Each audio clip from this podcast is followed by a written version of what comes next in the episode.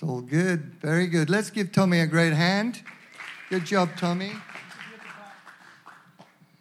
All right, today I want to talk to you about being born into God's purpose. Say that, being born into God's purpose. Let me begin by telling you a true story. When Denise and I first came to America, way back in the day, we inherited a church. And it was a young family church, but there were no young people there. I asked them where they were, and nobody knew. And I said, is anybody reaching out to the next generation? And they said, we don't know. So Denise and I began a young work. We began a small group. Of course, we had our adult groups, and we were caring for the adults. But also on the side, we began a small group for college-age kids. After some time, that grew to about 50 to 60 people. And then we moved it, and God spoke to us to move it to San Luis Obispo. At that time, we were in 5 cities. We had a morning service, and we started an evening service. It was small, but it eventually grew to around about 500. Okay, so the morning service stayed at about 100, but the evening grew to about 500, maybe even more, young adults that were revolving around that service. It was exciting. There was nothing else around at the time. No churches were reaching young people. Nobody had a vision for the next generation to reinforce the church with young leaders and young disciples. After a while, something began to bother me, though, about that group, about the whole group. I began to sense that it was really just mostly a crowd. You know, I sensed that they were coming, they were having fun. We were doing a lot of exciting things. Presence of God was very strong. We would see the gifts of the Spirit functioning. We would see a lot of power. People would come forward all the time, be impacted by God. But we began to see the same people with the same problems coming forward for the same things all the time. We realized that, you know, not a lot of things were really being achieved. We weren't really changing. People were coming even from other churches because it was exciting. Our worship was great. It was awesome. But there was something about the depth of that group that began to bother our hearts. At that time, God began to speak to us about raising disciples, raising leaders, really seeing people change at a next level, seeing their characters formed in Christ. You know, a lot of people can go to church and never change, right? You know that, right? I know that doesn't apply to you, but you can go to church and have the same problems over and over, year after year, and never overcome, never conquer, and never see territory ever really taken in your life. But that began to bother me, and I was like, you know, Lord, I can't do this anymore. I can't pastor a crowd. You know, because sometimes we just come to church for the bread, you know. People followed Jesus for the bread that he kept giving them and not for the kingdom of God in their life. And so we began to go after a discipleship philosophy and a style and a DNA in our church. And what we began to see is people began to leave the church. You'd think young people, excited, noisy, full of everything. When we began to challenge them with the real gospel, when we began to challenge young families and young people about really changing their life and serving God and laying their life down for the purpose of God, we began to see people make a choice. No longer was our church that exciting. You know, they kind of faded off. Some of the leaders at the time didn't want to serve the Lord anymore. They didn't want to be part of it. And actually, when we look back today and we look at some of their lives, a lot of their marriages, they're not together. A lot of them are not following the Lord or even going to church anymore. They made a decision back then that they wanted to be entertained on a Sunday. They wanted to have a good time. They wanted us to just tell them how much God could do for them. But when we asked them what you can do for God, they decided they didn't want to be at church anymore. And so I want to talk to you today a little bit about what do you want for your life and the benefits of what it's like to give your life to Jesus. Many people are born again, or they're believers in Christ. They go to church all their life, but they're not really in Christ. They're not really in the things of God. And I want to just talk about that, because what we sensed with all those people, those young people in those days, is that so many arguments. They had such a poverty spirit, a mentality that it just, they sabotaged their life. They sabotaged everything.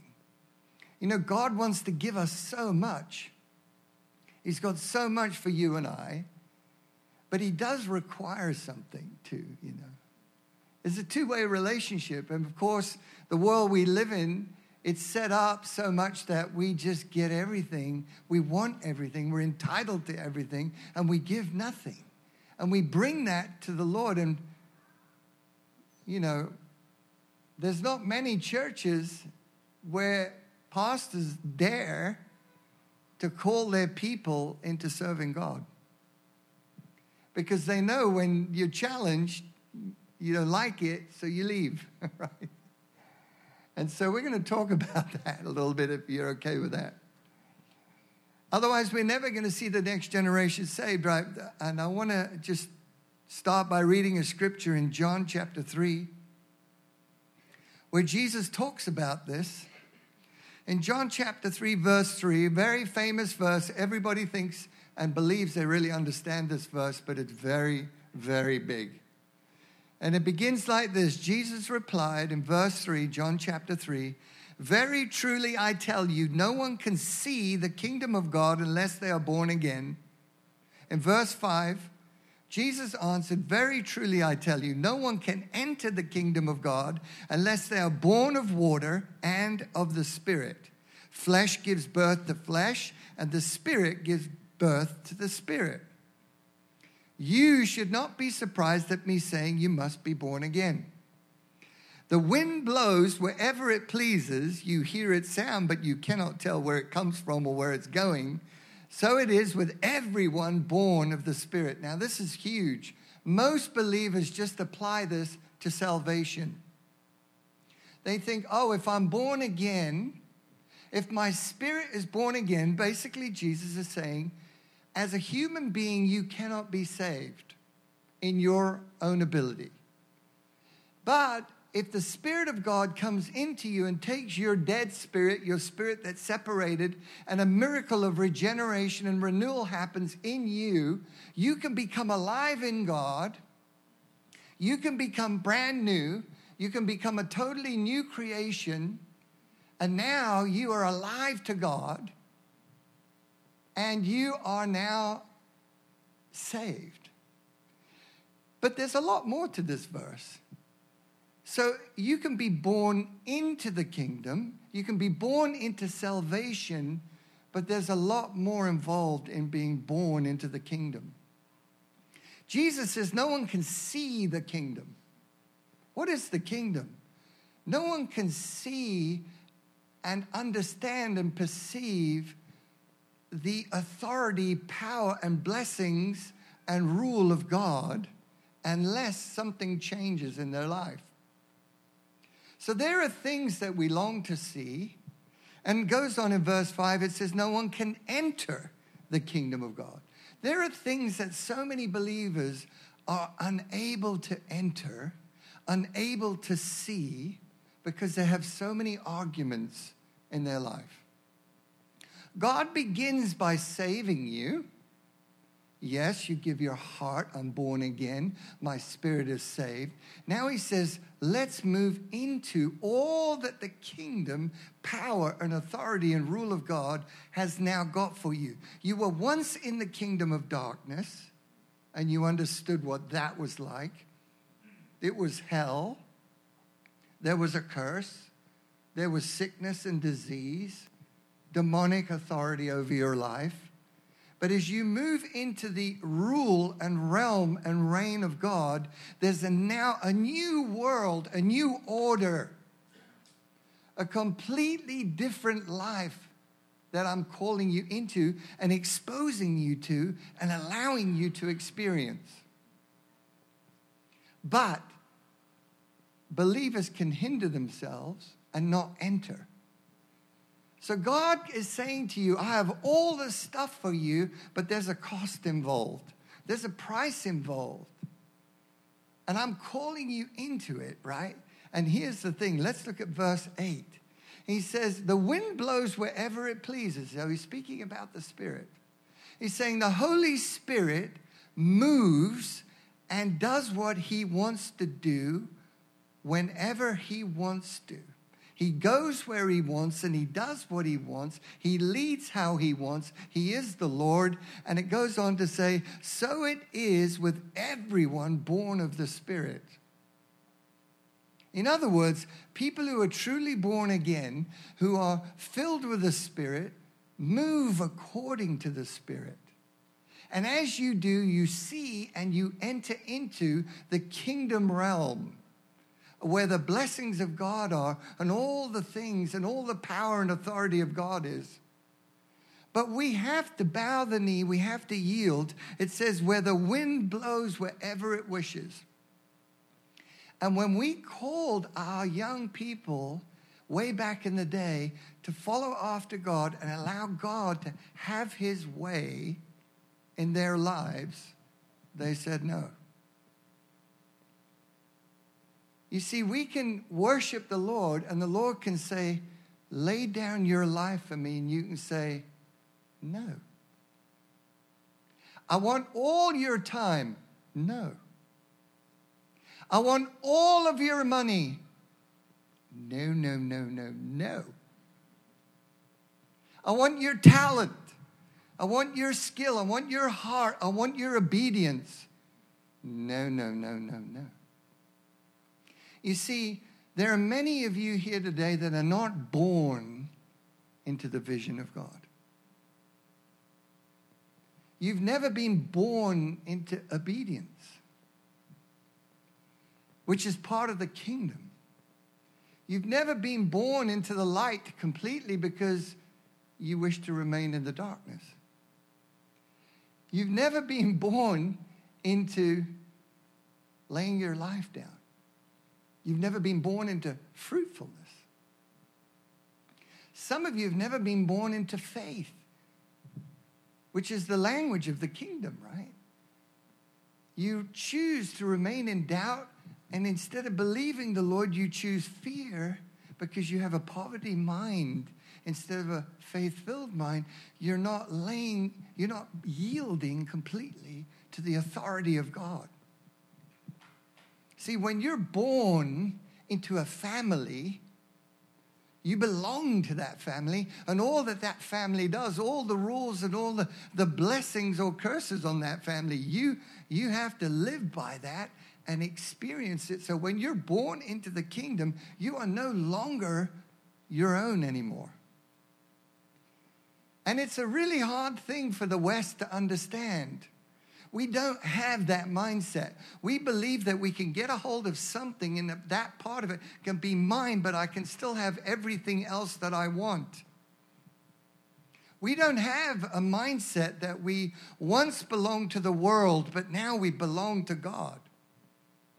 Is there any way that I can keep a lot of my stuff and do whatever I want, yet also have my cake and eat it? Can I also have all the blessings of the kingdom? But also do my own thing. And God says, you're not worthy to be my disciples. There's a cost involved, right?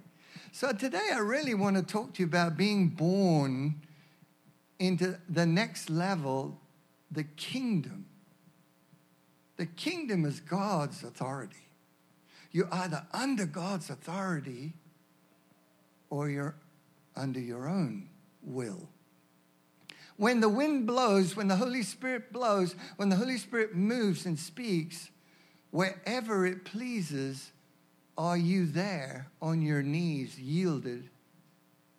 A lot of people tell me, I'm going to go live in LA, I'm going to live in North Carolina, I'm moving to so-and-so. And I say, why are you doing that? Well, I found a job that's going to pay me a lot more money.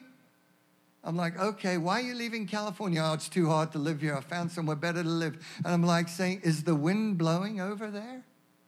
Are you a Christian? See, for non-Christians, it's okay. I'm going to marry Johnny. Is the Lord all over that? Well, it doesn't matter. He's my Johnny. You know, you cannot do what you want. I hate to break it to you, but you cannot do what you want. If you're a true believer, you cannot do what you want. You're no longer the Lord of your life. Now, I know some of you are sitting here going, I don't know if I like this. You see, Jesus said, you have to drink my blood and eat my flesh. You know, Jesus never had a mega church. He had crowds, but he always whittled them down. He had a multitude after feeding them, right? Multitude, thousands. And then he said, unless you drink my blood and eat my flesh, in other words, become absolutely one and I'm in charge, you're not worthy to be my disciples. It said that everybody left. Everybody left except the 12. And he said to them, what are you doing here? And they said, where can we go? You have the words of eternal life. We don't understand, but when you speak, Jesus, something happens in our life that releases life that nothing else does. But the rest of the multitude said, we're not doing that. We have our own life. And, you know, Tommy stands up and he says, the Lord desires your money. And you go, I got $1.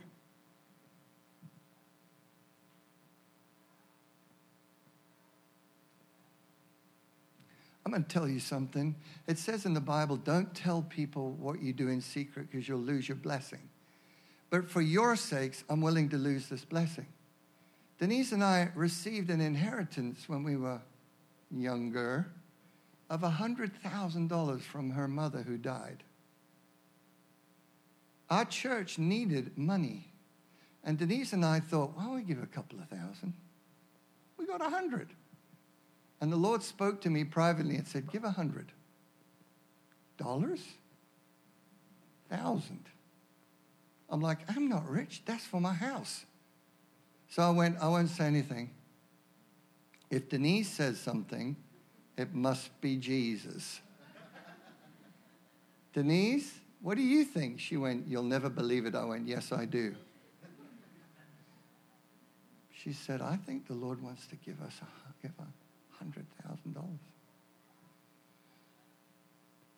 I said, to a church? For a building? Well, we gave $100,000 and we had nothing. Because it is not my money. So we gave $100,000 and we said, okay, now we're broke. But then God said at some other time, don't worry, I'm going to make you have money. I didn't do it for that. In fact, that was the last thing on my mind. All I was thinking about is now I'm broke. But God has taken care of Denise and I. We're very okay. My point is, we were born into generosity that day. That day, we were born into yielding everything to Jesus and trusting him.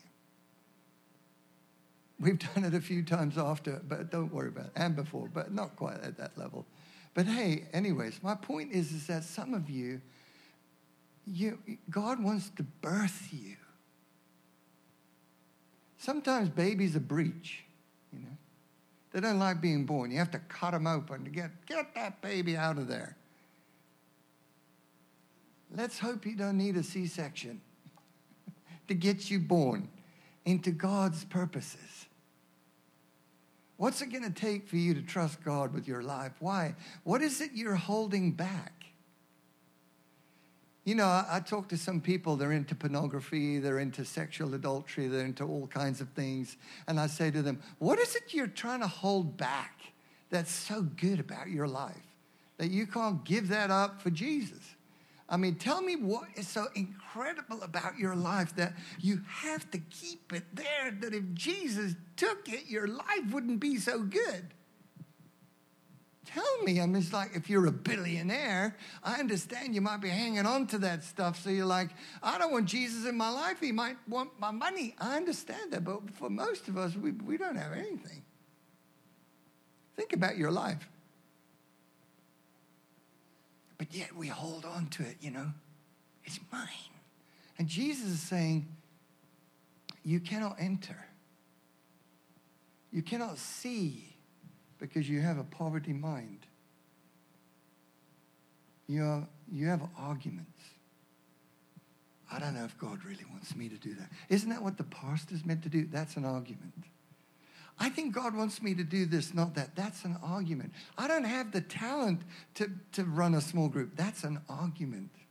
That's bargaining with God, right?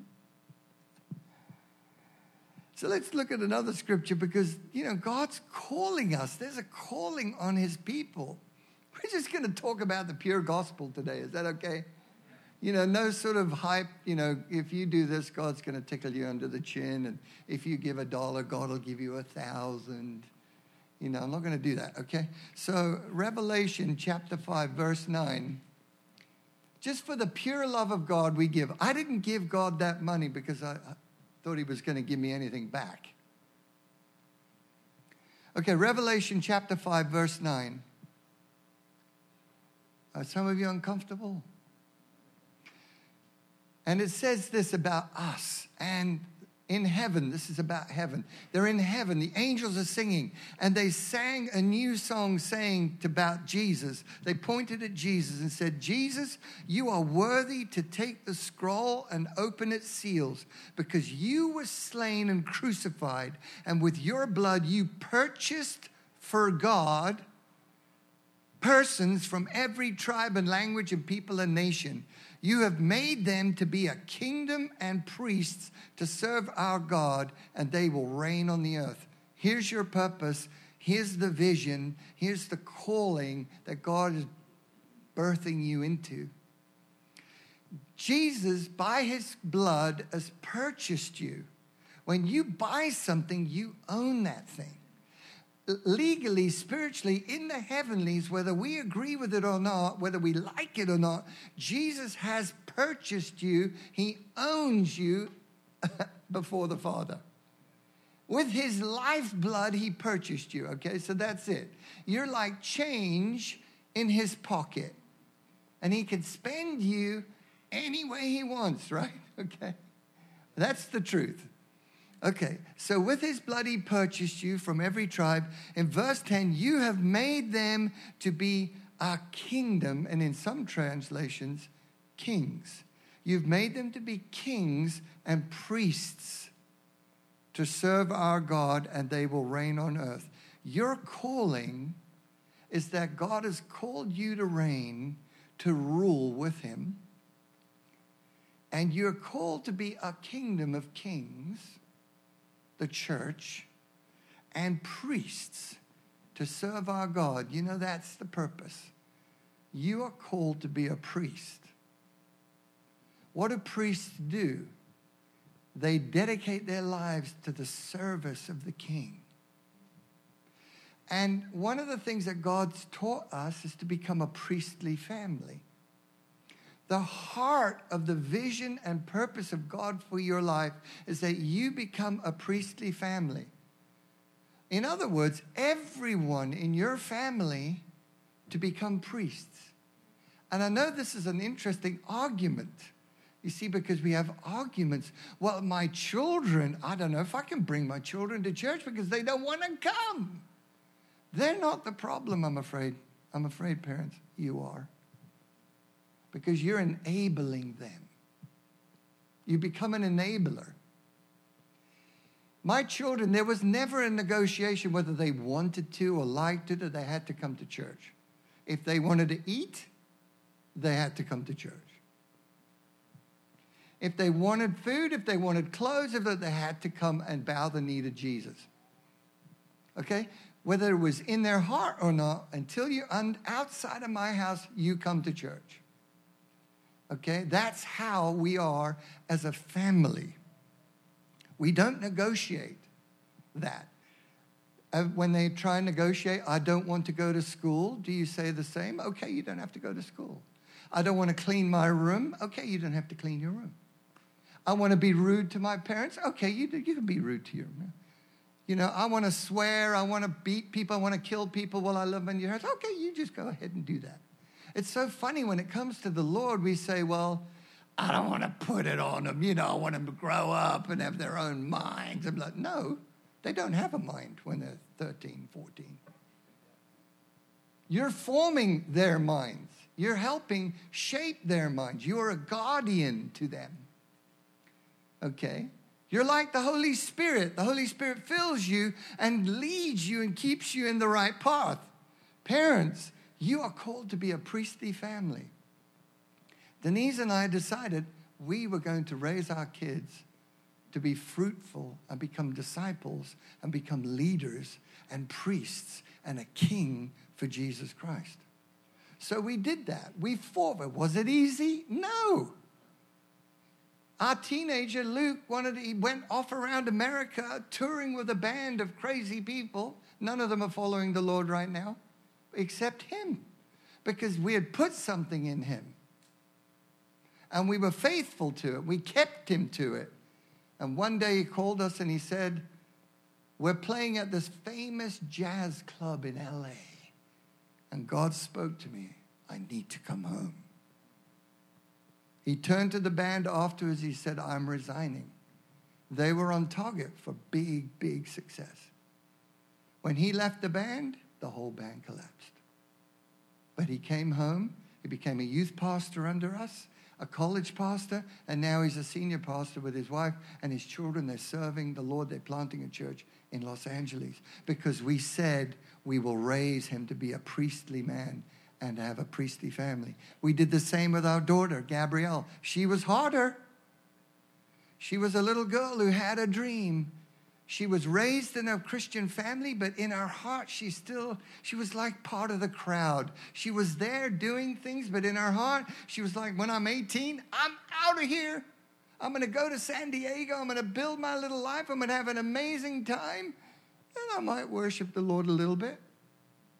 Because Denise and I we were born into the vision of God, the vision that God has for our family. God has a vision for your family, to save your family, to raise your family, to make them disciples, to raise them up to be salt and light of the earth. Because we were born into this, we understood it, we understand it was part of the rule and reign and the kingdom of God. We were birthed into that. It became who we were, who we are. It wasn't just a good idea. It became part of us. And we went after our daughter. We said no. We went after her. We went after her. It was tough. There were moments. There were make or break moments with my daughter.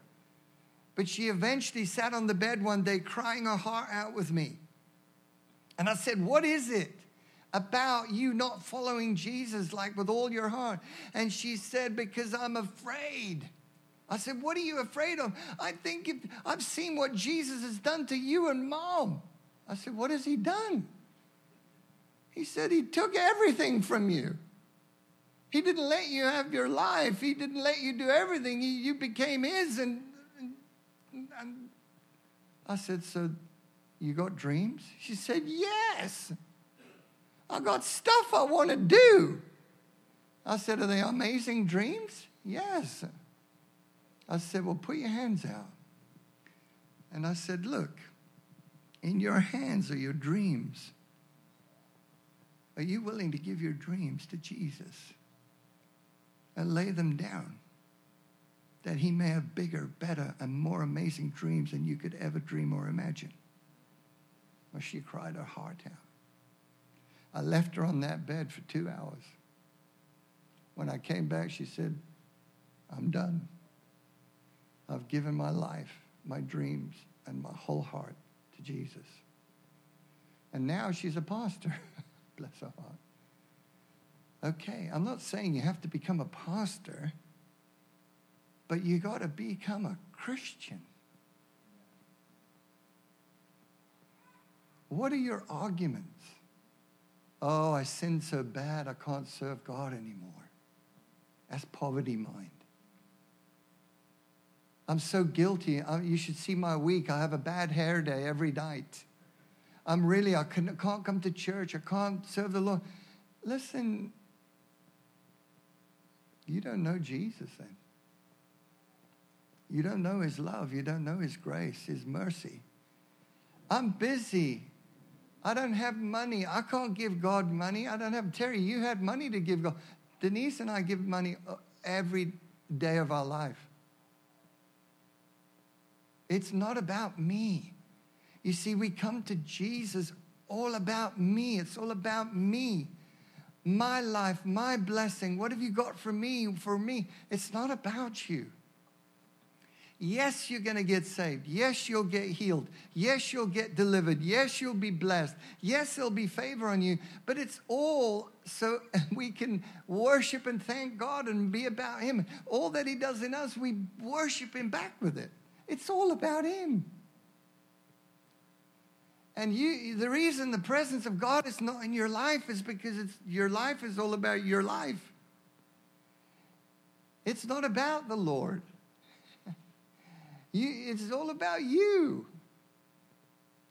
And when you lift up Jesus and you honor Jesus and you worship Jesus, you bow down before him, you say, whatever, my life is my offering. He says, now you have my presence, my anointing, my blessing, my favor. But it's so hard for an American. It's so hard for us to understand that if I give everything and have nothing, he'll bless me. It's just so hard. But it's the kingdom. In 1 Samuel 12:24, Samuel says to the people of God, but be sure to fear the Lord and serve him faithfully with all your heart. Consider what great things he has done for you. Be sure to fear the Lord. I love it. And serve him. You know, do you serve the Lord?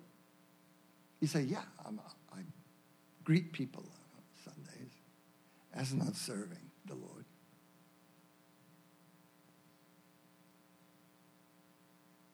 Not really. I mean, think about it. I play the guitar. Well, okay.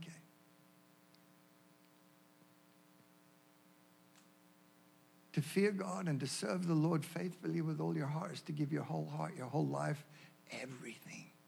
Everything about you. It's for him to become the first in the agenda, not the last in the agenda. For many, we try and our schedules are not full of the Lord. They're full of everything. We have so many arguments. I don't have time. I have family. Look. Scripture teaches that your family's not the most important thing in the world. And that, for a Westerner, is very difficult. I know, I have a family. Your family is not first.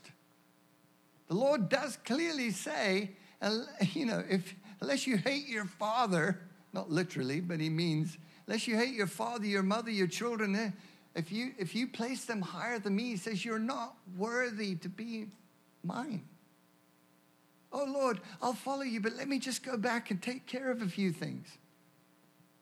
No, families, you have to figure it out, how to serve the Lord with all your heart and serve your family as unto the Lord. But we have arguments. I can't come to church. I can't go to cell. Why? I have a cousin coming to town. So you worship your cousin before the Lord. I have a job at McDonald's. on Sunday? Well, you worship that more than the Lord. But Pastor, I need money. Yeah, but you know, there are thousands of jobs out there, if you just look a little harder, that don't happen on the day that you're meant to be serving the Lord. You have the choice. But you've made a choice, and now you have an argument. I can't serve the Lord. I can't be here. I can't do this. So God, now you want God, come and show up in my life. And he's like, no, because you're too busy. I don't have access to you. You're not born into the purposes of God. You're born into your life. Pastor, this is a very high price you're asking. I'm not asking it, actually. I'm just reading the Word of God. I'm just explaining what Jesus said. The life of the kingdom, right? In John chapter 15, verse 13. The heart of John chapter 15. He says, greater love has no one this than to lay down one's life for his friends. To lay down your life for who? I thought I'm laying my life down for myself. Why must my life be about everybody else? Because it's one of the greatest commandments, right? Love the Lord God with all your heart, mind, soul. Worship him. Lay your life down for him.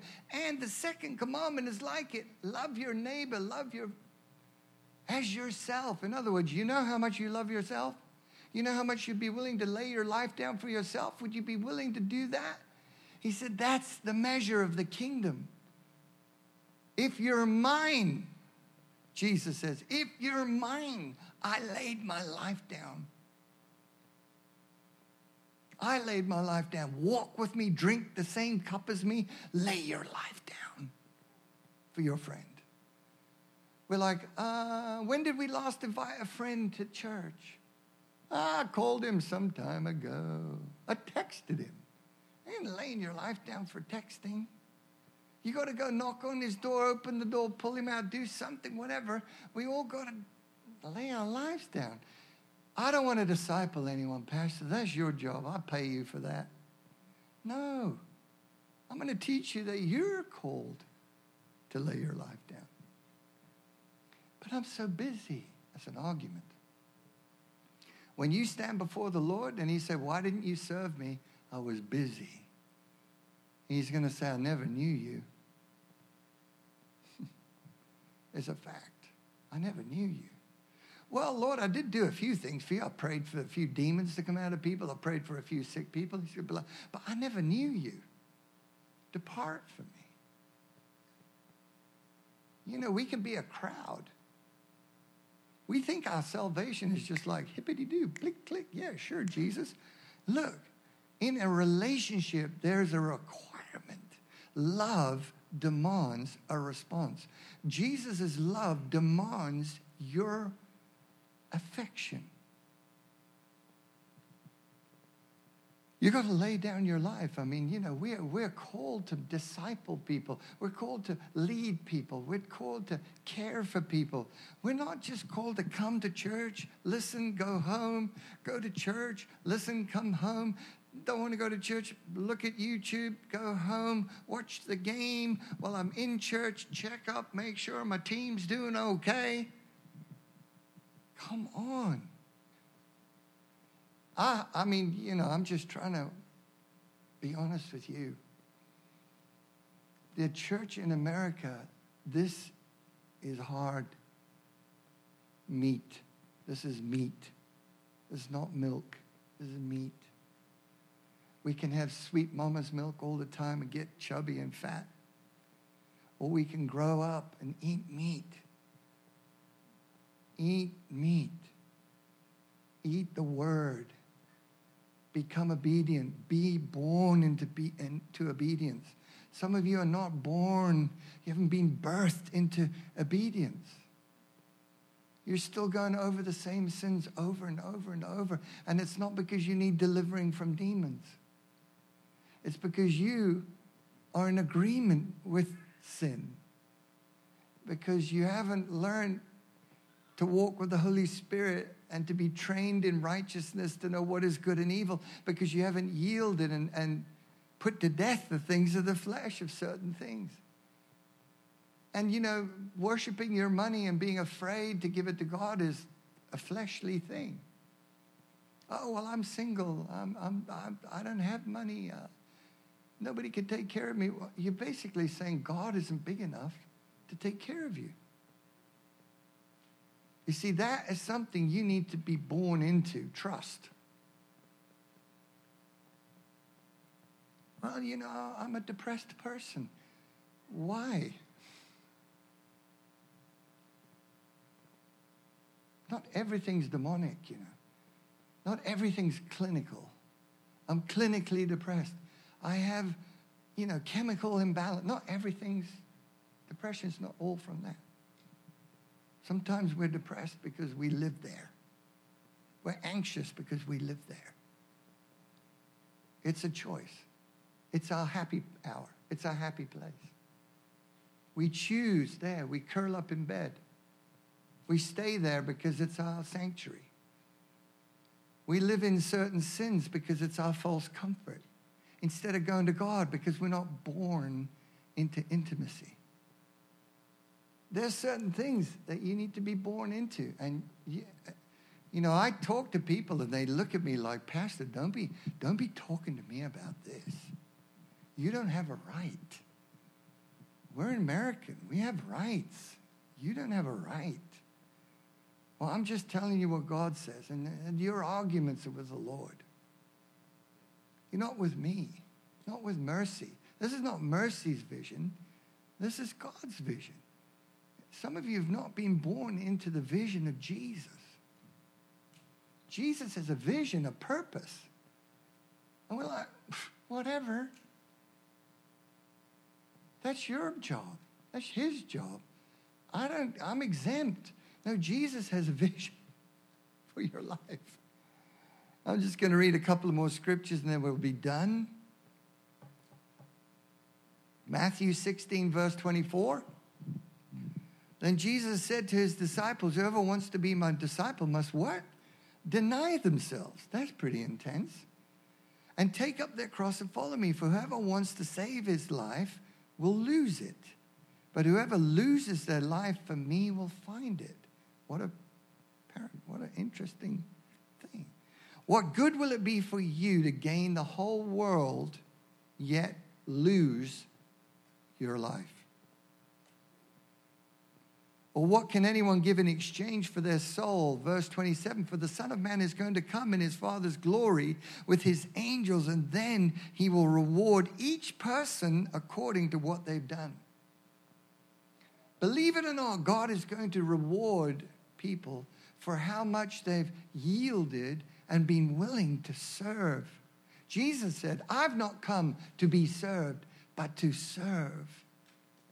Have that same heart and that attitude in you that your life is poured out for others. And when we call people, hey, would you go on training? Why do I want to go on training? So you can learn to be the salt and light of this earth, so that you can grow up and become influential and impact your world and save some people, care for them and train them and disciple them and love them. And they're like, whatever. And they don't want to go to church because there's something required of you. See, Jesus required of the rich young ruler. He said, I'm a good guy. I go to church. I want to follow you, Lord. What have I got to do? I go to church. I think I'm good. I do this. I do that. He said, yeah, but there's one thing you have a problem with. You worship your money and it's become your God.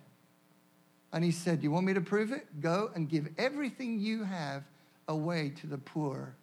Then come and follow me. The young guy couldn't handle it. He said, no, I'm going to leave church. He said, Jesus has asked me to give everything that I worship to him and make him my focus. Oh, I can't do that. So he had a religious spirit. He was living religion, not real Christianity. So he forfeited becoming part of the team of Jesus Christ. We could have been excited about him, but now we use him as an example of someone who missed it, For the rest of eternity, we're going to talk about that guy who chose to worship his money instead of Jesus. Don't be that guy. So the thing is the principle is, if you're willing to lose your life, God will bless your life. If you're willing to lose your finances to God, he will financially bless you. If you're willing to give your time, God will give you his time. If you're willing to give up all that you are, God will give you all that he is.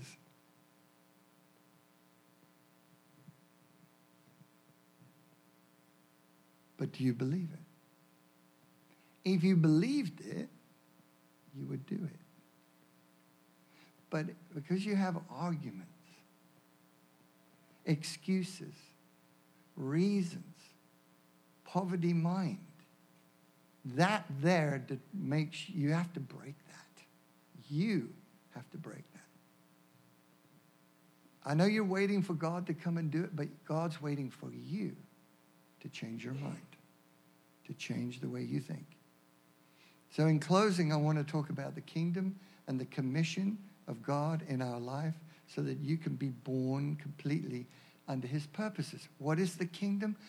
The authority, the rule, the power of God. So coming into the kingdom means coming into and underneath and being governed by the rule and the authority of God. When you're born into the kingdom, you're born into God's purposes, you're born into God's vision, you're born into all of his authority and all that that means. And within that realm, there are many blessings: eternal life, forgiveness, healing, blessings. But up outside of the rulership of God, you can't be forgiven, you can't be blessed, you can't have the presence, you can't have all the things that God has got for you. So let's see what coming under the rule of God also looks like on a daily basis for us in closing. In Matthew 28, verse 18, Jesus says the last thing he says to you and I so we won't forget. Then Jesus came to them and said, all authority, that's the kingdom, all authority in heaven and earth has been given to me. I am the ruler of the kingdom. Therefore, this is what the ruler of heaven and earth says to the church: go and make disciples of all nations. Baptize them in the name of the Father, Son, and the Holy Spirit, and teach them to obey everything I've told you. And surely I'm with you to the end. So what is he saying? He's saying, church, he's saying to his disciples, you need to go out into the world and make disciples. Not go out into the world and make singers. Not go out into the world and make dancers. Okay. Not go out into the world and make ushers or media people or guitarists or whatever. He says what? Make disciples. Of all nations, okay? And he says, teach them. This is disciples making disciples. Teach those disciples to obey everything I've trained you. So if you're a disciple, and Jesus says, go and get some more and teach them, your new people, to do what I've told you. And if you've told them to do what I've told you, that means they've got to tell their disciples to do what I've told them to do. That is, I teach them to obey everything I commanded you is a cycle. It's disciples making disciples. So let's stand.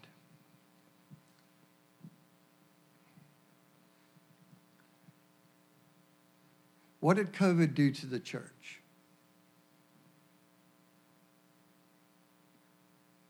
We hid in our caves. Did you do that? And Jesus is saying it's time to come out of the cave and be who you are.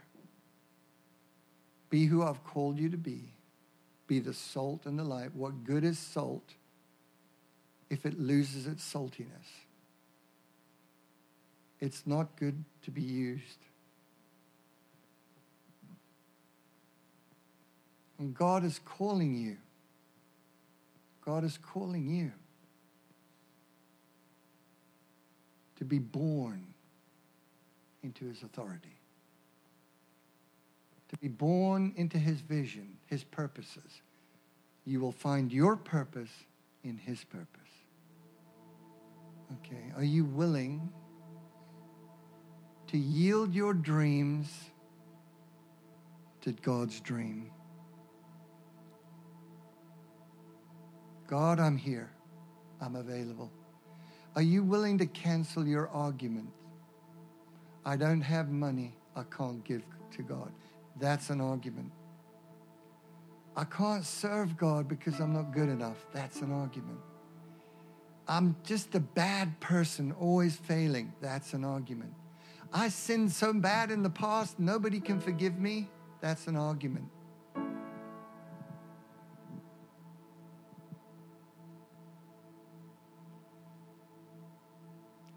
I only want God to bless me. I don't want to be used by God. That's a big argument. Now, when we preached this message in the early days, way back then, many people left.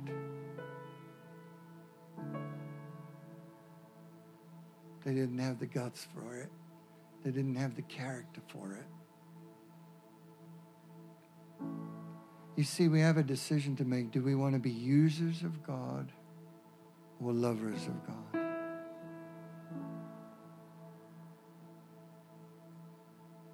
Why are you here? Do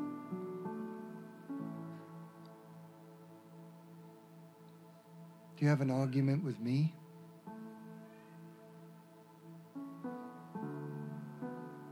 Pastor, I have an argument with you. I don't like what you just said to us.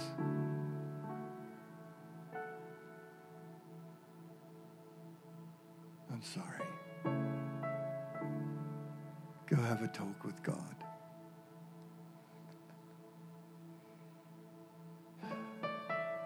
If you want to do well in the kingdom, listen to what I just said. If you want favor and blessing, an increase, security. You want to come into your calling and the purposes of God. Bow down, yield, give your life to Jesus. Secure your salvation by works that accompany faith.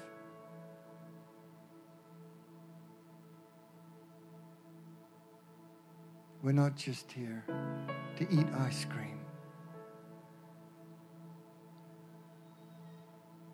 God wants your life, your whole heart, not just 90%.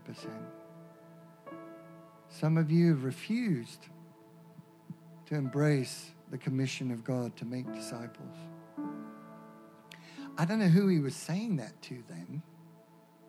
Who was he saying that to? If not to you.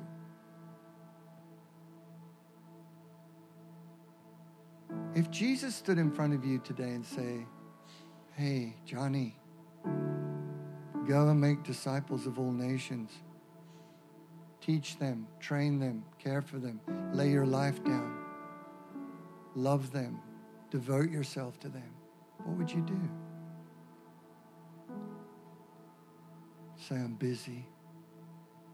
I'm not gifted. I'm shy. I don't know how to speak in front of people. I don't know the Bible.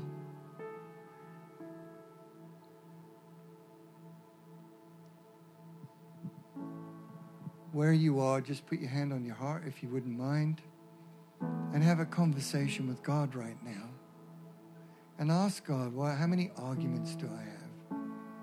What's my argument?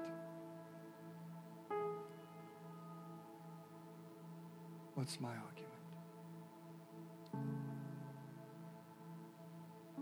I've been invited next Sunday to preach at a church of 1,000 people in Washington. I've had an argument with God for the whole 3 weeks that I cannot do that. because I'm not good enough.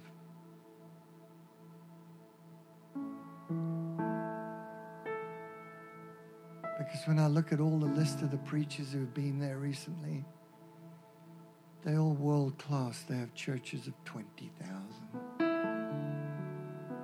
And I keep telling God he made a mistake.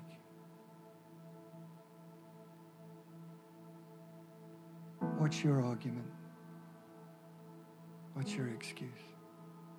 Mine is, I'm not good enough.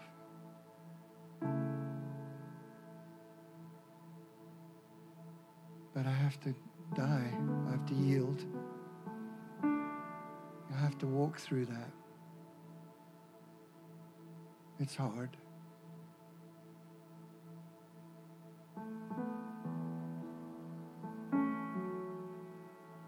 Talk to God right now. Just say, Lord, this is my argument. Be honest. Why can't I come to Jesus? What am I worshiping? Maybe you're worshiping yourself. Self-love.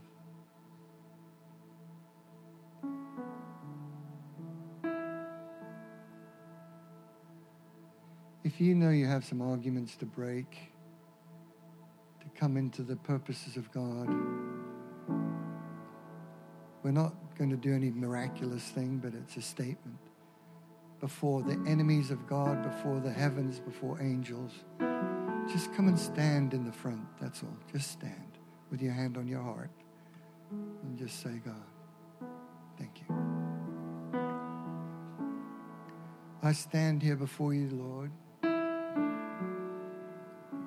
I cancel the argument. I renounce the argument that I've put before you.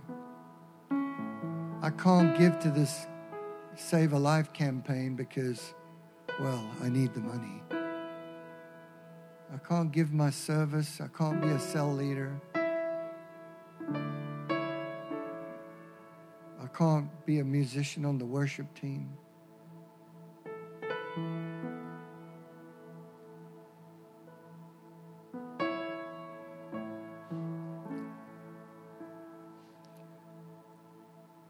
With your other hand, put your hand up towards heaven if you can. And just say, Lord, help me. Help me, Lord. Holy Spirit, I need your help. Help me to lay my life down. Help me to love people with all my heart. Instead of myself, Lord, I give you today all of my arguments. I renounce the sins that I've enjoyed that have kept me apart from you. All my secret sins, Lord, I give to you. All my attitudes, my arguments, my poverty spirit, poor spirit. My mind is so poor. I give it to you, O God, of great abundance. I choose you. I choose to lay down and fall upon you. I choose, Lord. I choose you. Take my life and use it for your glory. Whatever you wish.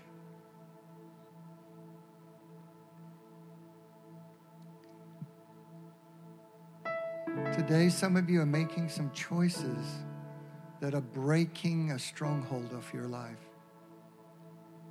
You're being birthed, and labor is intense. You're being birthed out of your poverty into God's freedom and blessing. Let go. As you let go, you're being birthed. As you let go, truly, God is birthing you into a new realm, into a new dimension. And some of you have resisted being a leader. Renounce that. Say, Lord, I want to be salt. I want to be an influence. I yield to you my life to be a blessing to others. Give your heart, give your soul, give your mind. Jesus.